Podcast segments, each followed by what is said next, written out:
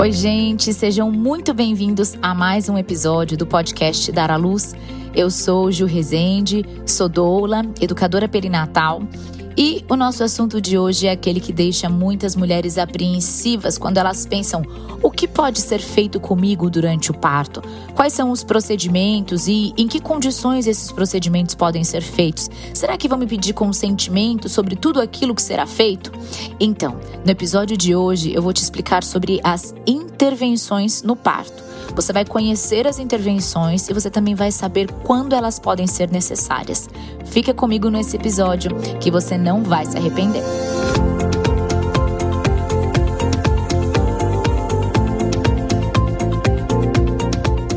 Se é sua primeira vez por aqui, seja muito bem-vindo ao nosso podcast, seja bem-vindo ao podcast Dar a Luz. Espero que você aproveite muito e aprenda bastante. Se você já está sempre por aqui, que bom que você está de volta. Fico feliz que você está aqui ouvindo mais um episódio. E você deve estar tá percebendo que eu estou um pouquinho rouca, né? Se você já me ouviu aí algumas vezes, pode estar tá percebendo isso. Tá tudo bem, mas eu só queria dizer para vocês é que eu acompanhei um parto há uns dois dias atrás e acabou que pelo fato da noite mal dormida e algo assim, eu acabei ficando um pouquinho rouca, né? A minha imunidade até que tá ok, porque não tive nenhum outro sinal de nada. Aliás, a imunidade é algo que eu sempre costumo, sempre tento, né, deixar bem alinhada. De manhã, tomo lá minhas vitaminas, os suplementos e tudo mais. Tento ter uma alimentação é, balanceada e, e, comer comida de verdade, né? Sempre que possível. A maioria das vezes é possível. Eu gosto bastante de comida de verdade. Mas é, acabou abalando aí um pouquinho a minha voz. Mas tá tudo certo e vamos lá então para esse episódio que eu preparei com muito carinho para vocês. E aí, direto ao assunto, quando a gente fala de intervenção no parto, o que, que a gente quer dizer? Bom, considerando o parto como um processo fisiológico, ou seja, um processo natural que faz parte das funções orgânicas de um corpo, né? A intervenção é exatamente o ato de intervir nisso que é natural. Essas intervenções durante o parto dependem muito do estado de saúde da mãe, do estado de saúde do bebê, o que nos mostra então que existem sim intervenções que podem ser necessárias, entende? Nem toda intervenção nesse caso seria necessariamente ruim, mas depende muito da postura da equipe médica, porque tem profissionais e tem equipes que por si só já são mais intervencionistas mesmo. A grande questão é que quando são intervenções desnecessárias, ou seja, aquelas que são feitas por, proto por protocolo ou por ser uma prática comum daquele profissional, essas intervenções podem acarretar em partos mais difíceis, mais traumáticos e também partos com marcas emocionais para essa mulher. E existem intervenções médicas, né? Certas intervenções que. É, intervenções e procedimentos também durante o parto que podem prejudicar a vivência desse momento tão especial na vida da mãe e do bebê. Então a gente percebe, acompanhando os partos, que existem desde intervenções mais simples, que muita gente nem entende ou nem percebe como intervenção, como por exemplo um barulho, conversas paralelas, a equipe mexendo nos nos aparelhos e, e, nos instrumentos ali, causando um barulho excessivo, né? É, a iluminação na sala de parto, por exemplo. Então, assim, a gente precisa de uma luz mais baixa, um ambiente mais confortável, mais ameno, exatamente por causa da produção da ocitocina. E de repente a gente chega naquelas salas que tem aquela luz branca, tudo muito forte, enfim. Então, desde intervenções mais simples até intervenções, né, procedimentos, é, intervenções que são procedimentos técnicos mais um, eu diria que menos simples, né? Mais complexos, como por exemplo, a ruptura da bolsa, uma episiotomia, a própria administração de ocitocina. Bom, uma intervenção no parto nem sempre é danosa, tá? Isso é importante entender. Nem sempre uma intervenção está associada a algo ruim. A intervenção em si ela não é, não tem esse caráter a, sempre é positivo ou sempre é negativo. Não, mas ela precisa ser explicada para a mulher em trabalho de parto, né, que se chama parturiente. Então ela precisa ser explicada para a parturiente, precisa ser explicado o que vai ser feito, quais são os riscos daquela intervenção, quais são os benefícios daquela intervenção, e essa decisão acaba acaba, é, ficando ali com a, com a própria mulher, né? E o marido, o acompanhante, quem tiver ali com ela também.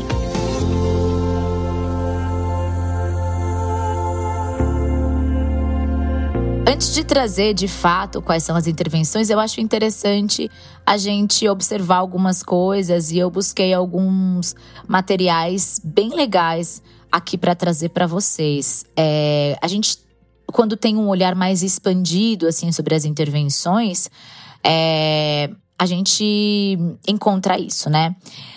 Considerando que a mortalidade neonatal precoce pode ser reduzida pela adoção de boas práticas no parto e nascimento, a gente precisa saber quais são essas boas práticas no parto e nascimento. A gente sabe que o número de mortalidade, né, ali dos bebezinhos, né, é, pode ser reduzida, a gente precisa saber quais são essas boas práticas que se adota durante parto e nascimento para que isso aconteça, a diminuição da mortalidade neonatal.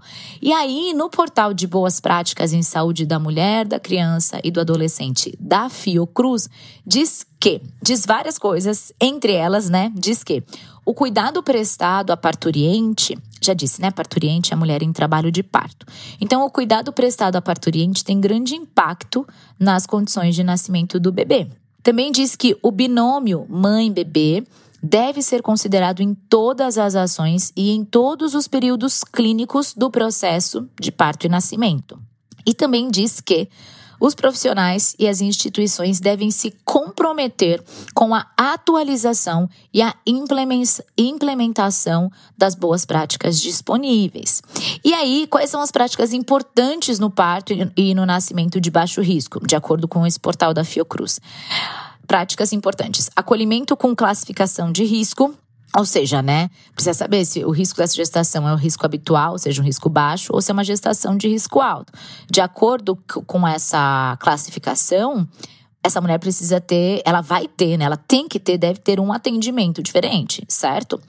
Segundo ponto, um partograma preenchido em tempo real, né? Partograma é um documento que ele os profissionais, né, vão preenchendo, colocando todas as características, tudo que está acontecendo no parto, tudo que todas as evoluções, né, enfim, tem que tem que ir preenchendo isso em tempo real. Boas práticas de atenção, a presença do acompanhante é uma prática importante também. A liberdade de posição e incentivo a posições verticalizadas no parto, a recepção do recém-nascido de baixo risco, né, com uma avaliação inicial sobre o ventre materno, ou seja, aquele contato pele a pele inicial, né, recepção do bebê pode ser feita e ele vir direto ali para o colo da mãe. Contato pele a pele imediato e ininterrupto também entre mãe e bebê. Então, essas são práticas importantes. E o uso das boas práticas, como alimentação durante o trabalho de parto, movimentação durante o primeiro estágio do trabalho de parto, uso de métodos não farmacológicos para o alívio da dor, a gente tem um EP aí sobre isso também, só você voltar um pouquinho lá que você encontra. Então, o uso de métodos não farmacológicos para o alívio da dor, a, o monitoramento da evolução do trabalho de parto com partograma, tu, todas essas são recomendações importantes. E as recomendações atuais da Organização Mundial da Saúde e do Ministério da Saúde saúde brasileiro para o manejo do trabalho de parto inclui sim a oferta de líquidos, né, durante o trabalho de parto, o estímulo é, a adoção de posições verticalizadas, a liberdade de movimentação, tudo isso buscando o quê? Aumentar o conforto materno e facilitar a progressão do trabalho de parto. E também uso de métodos não farmacológicos, né? Como eu disse, então banho de aspersão ou imersão é, em água quente, massagens e outras e outros métodos também. Todas essas, gente, são tecnologias acessíveis, são tecnologias não invasivas e de baixo custo. Então é possível de ser ofertada, né? De serem ofertadas por todos os serviços de saúde. Então uma intervenção no parto nem sempre é danosa, mas sempre precisa ser explicada para a parturiente o que, que vai ser feito, quais são os riscos e benefícios e assim por diante. E existem alguns estudos científicos que dizem né, que algumas dessas intervenções não devem ser utilizadas e nem realizadas né, de forma rotineira. Então, o que não, não deveria ser rotineiro né, são esses procedimentos que fogem das boas práticas. Essas sim são consideradas as intervenções desnecessárias.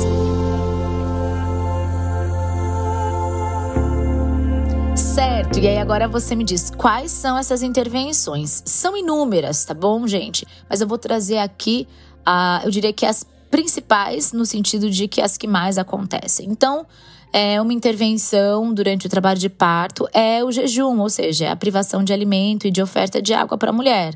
É, a mulher precisa de energia durante o trabalho de parto, ela precisa se alimentar, ela precisa se hidratar. Então não faz sentido uma mulher não se alimentar durante o trabalho de parto.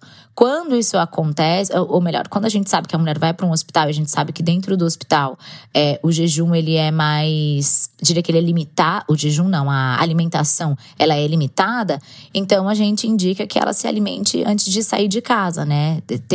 Na medida do possível, porque às vezes já é uma fase ativa de trabalho de parto, nem sempre a mulher consegue comer, né? Mas o jejum é, seria uma intervenção.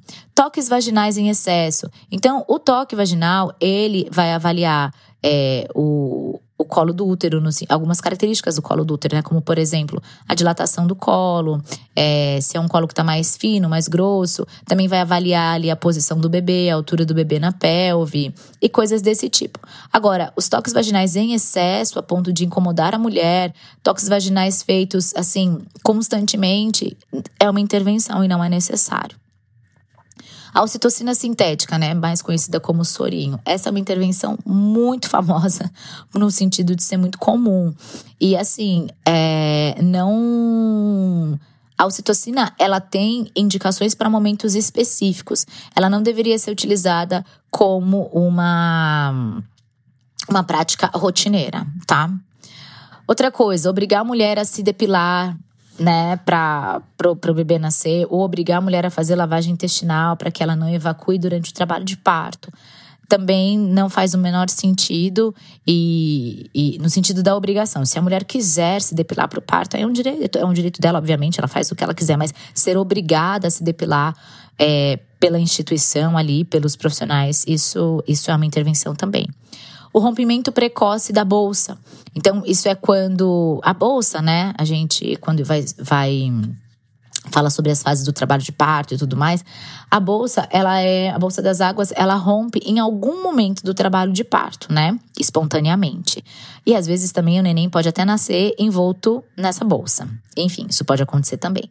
Agora, é, romper a bolsa precocemente por protocolo isso deve ser é, evitado, não deve ser feito. Existem alguns momentos onde o rompimento da bolsa pode ser sugerido equipe, pela equipe por alguns outros fatores, né? Que aqui não vem ao caso, mas é, tudo é conversado, é consentido e a mulher avalia ali os riscos e os benefícios de ser feito.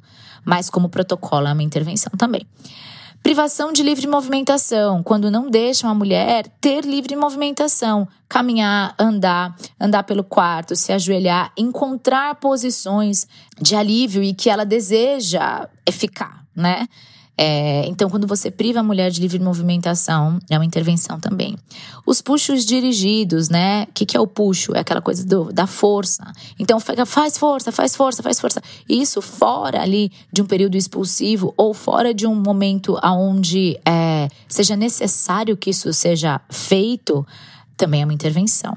Manobra de Cristeller, na verdade, bom, manobra de Cristeller é aquela aquela prática aqui, onde o profissional empurra aqui o fundo do útero, né, que é a parte de cima aqui, o fundo do útero é, para baixo, ajudando, assim, no caso, essa descida do bebê, na verdade já é considerado uma violência obstétrica e é totalmente. É, não é indicado, né? É, que se faça. Mas eu coloquei aqui como intervenção, por mais absurdo que seja, ainda tem lugares que fazem manobras cristelar.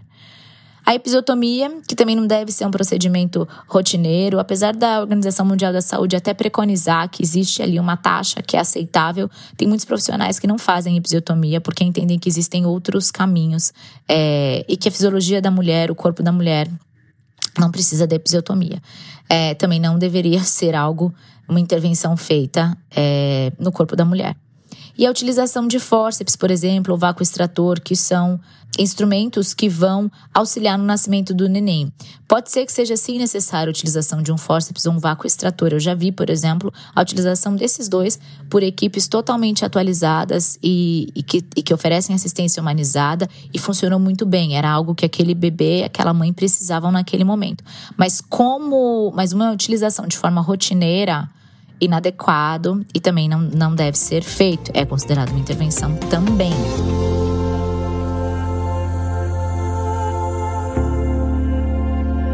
E aí tem aquela pergunta que a gente quer saber a resposta, né? Como que eu me protejo das intervenções desnecessárias? É possível que eu me proteja disso? É possível que não sejam feitas comigo?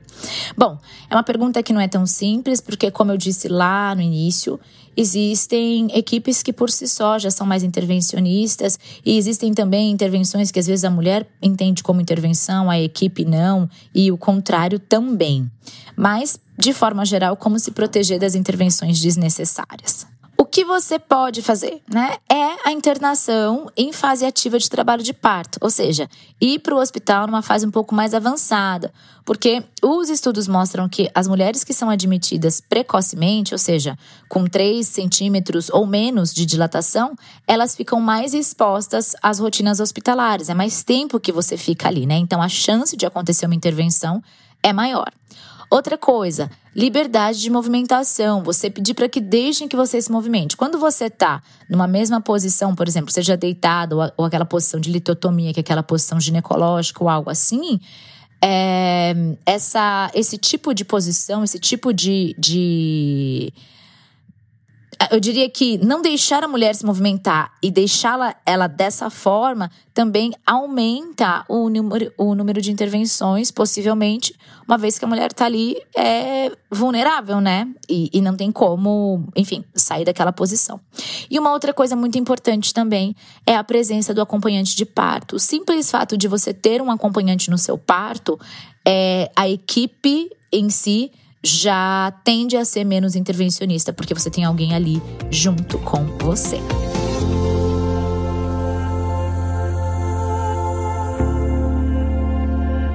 E esse foi nosso episódio de hoje sobre as intervenções com a mulher no parto.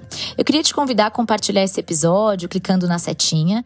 É, clicando aí, você pode enviar esse episódio por WhatsApp para suas amigas, nos seus grupos também. E você também pode postar nos stories né, do Instagram, pode me marcar, juliana.resende que aí eu queria saber, né? É, quem é que tá me ouvindo, quem você é, de onde você é, seria muito legal. Para você não perder nenhum conteúdo lançado, comece a seguir o nosso podcast, ativa as notificações para você sempre ficar sabendo quando um EP novo for ao ar. E se você quiser deixar algum comentário sobre esse episódio, é possível pela caixinha, se você estiver ouvindo pelo Spotify. Um super beijo e até a próxima semana.